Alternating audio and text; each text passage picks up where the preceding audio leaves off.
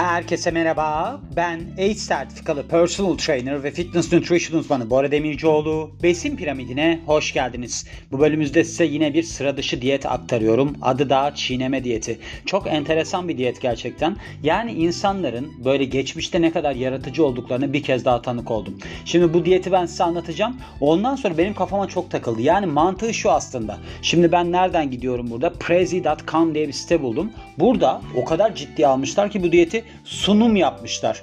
Böyle slideshow falan izleyebiliyorsunuz. Bayağı ciddi almışlar. Cassidy Krug adında birisi bu diyeti ele alıyor. Diyor ki çiğneme diyeti aslında sizin besininizin 32 ile 80 kez çiğnenmesine dayanır. Böylece çiğnediğiniz besin sıvı hale gelir ve kalanını tükürürsünüz. Yani siz yutmuyorsunuz, çiğniyorsunuz, çiğniyorsunuz, kalanını da tükürüyorsunuz. Ve bu diyetle alakalı olarak da şunu diyorlar. Eğer ki siz bu şekilde davranırsanız daha az kalori alırsınız ve bununla beraber de aslında yediğiniz besinin tadını da almış olursunuz. Yani şöyle bu aslında Horace Fletcher adında bir adamın ortaya attığı bir yaklaşım. Bu adam bir noktadan sonra yani gençliğinde çok spor yaptıktan sonra falan işte yaşlanıyor. Yaşlandığında da acayip kilo alıyor. Kilo alınca diyor ki ya diyor ben bu kiloları nasıl vereceğim? Bu ortaya atıyor. Diyor ki işte biz diyor eğer ki besinleri fazladan çiğnersek böyle gayet iyi sonuçlarla karşılaşabiliriz. Bu 32 ile hani 80 kez arasında çiğneme kısmı var ya aslında şöyle oluyor. Bu bir tane politikacı demiş ki ben demiş 32 kez çiğniyorum besinlerimi. 32 kez çiğnedikten sonra ben bunu yutuyorum. Hatta İngiliz bir politikacıymış Herbert Gladstone adında. Ardından da işte ben yutuyorum. Bu adam da demiş ki ben demiş aslında bakayım bunu bir deneyeyim. Denedikten sonra diyor ki 65 pound'dan fazla verdim. Yani 65 pound dedi işte ne bileyim 28 kilo falan diyelim. 30 kilo falan vermiş yani bu şekilde davranarak. Ve hatta demiş ki ben bununla beraber bir ağırlık çalışması yaptım. Ağırlık programı yaptım. Ve burada 60 yaşındayken sağ bacağımla 350 kez yüzü yani 300 pound'u kaldırabiliyordum. Yani 0.458 olduğuna göre 135 kiloyu 350 kez kaldırabiliyormuş. Hatta bu adam, bu Fletcher denilen adam yani, Horace Fletcher denilen adam böyle şey kuruyormuş. Böyle bir panayırlara manayırlara gidip hani böyle çekiçle vurduğunuz bir şey oluyor ya demirden.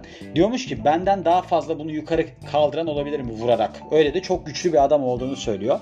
Yani buradaki meselesi şuymuş. Diyor ki besini diyor çiğnediğiniz zaman tadı o kadar kötü bir hale geliyor ki bir noktadan sonra zaten yutmak istemiyorsunuz. Ve zaten sizin eğer ki doğa vücudunuzun almasını istemediğini almıyorsa onu tükürttürür size. Öyle bir şey var yani yaklaşımı var. Burada hani ben demin söylediğim Prezicom'da aslında şey olmuşlar. Demişler ki biz bu konuyu bir diyetisyene danıştık. Adı da Carrie Hartle. İşte bu nasıl bir yaklaşımdır? Bununla kilo verilebilir mi falan diye ve artılarından eksilerinden bahsediyor. Artısı olarak bir tane artısı var. Sizin besininizi iyice çiğnemeye teşvik ettiği açısından böyle bir faydası vardır.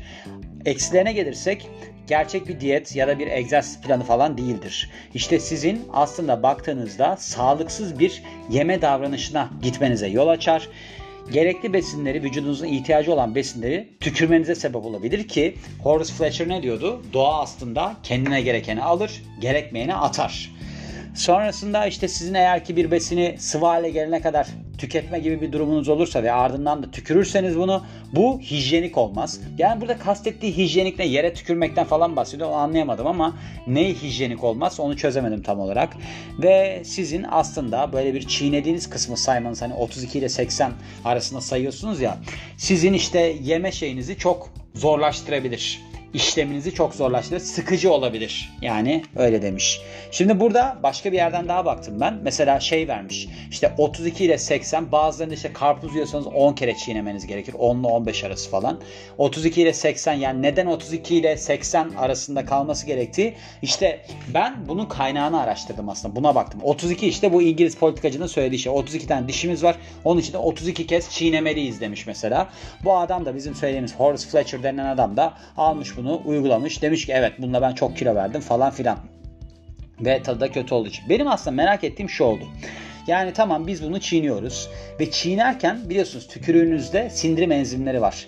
Yani sindirim enzimleri acaba burada bizim tükettiğimiz besindeki yağ, ne bileyim işte karbonhidratı, proteini falan almamızı sağlar mı? Yani en azından bir kısmını alabilir miyiz? Çünkü yutmuyoruz ya. Tamam yutmadığımız için belki kaloride düşüş olabilir ama onları alabilir miyiz diye.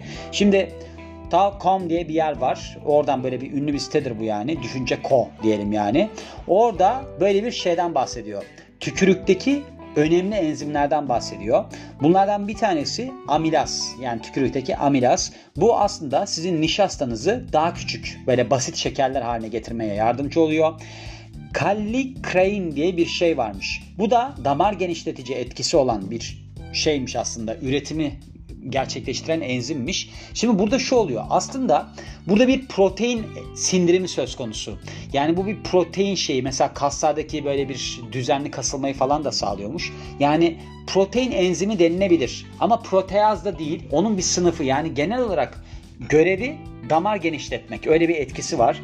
Bir de lingual lipaz olarak geçiyor. Yani lipaz da aslında sizin trigliseritlerinizi yağ asitlerine, işte gliseritlere falan parçalamaya yardımcı oluyor. Yani genel olarak baktığımızda aslında tükürükteki işte aldığımız zaman bir besini işte bu amilazla, lipazla siz yağ ve de şeyi karbonhidratı parçalayabilirsiniz. Ama Proteini parçalayabilir misiniz? O ayrı bir konu. Çünkü devamında mesela sindirim işlemi devam ediyor. Yani ince bağırsakta da devam ediyor, midede de devam ediyor. Yani bir kısmını belki kullanabilirsiniz, kalanını tükürürsünüz. Böyle bir durum ortaya çıkıyor.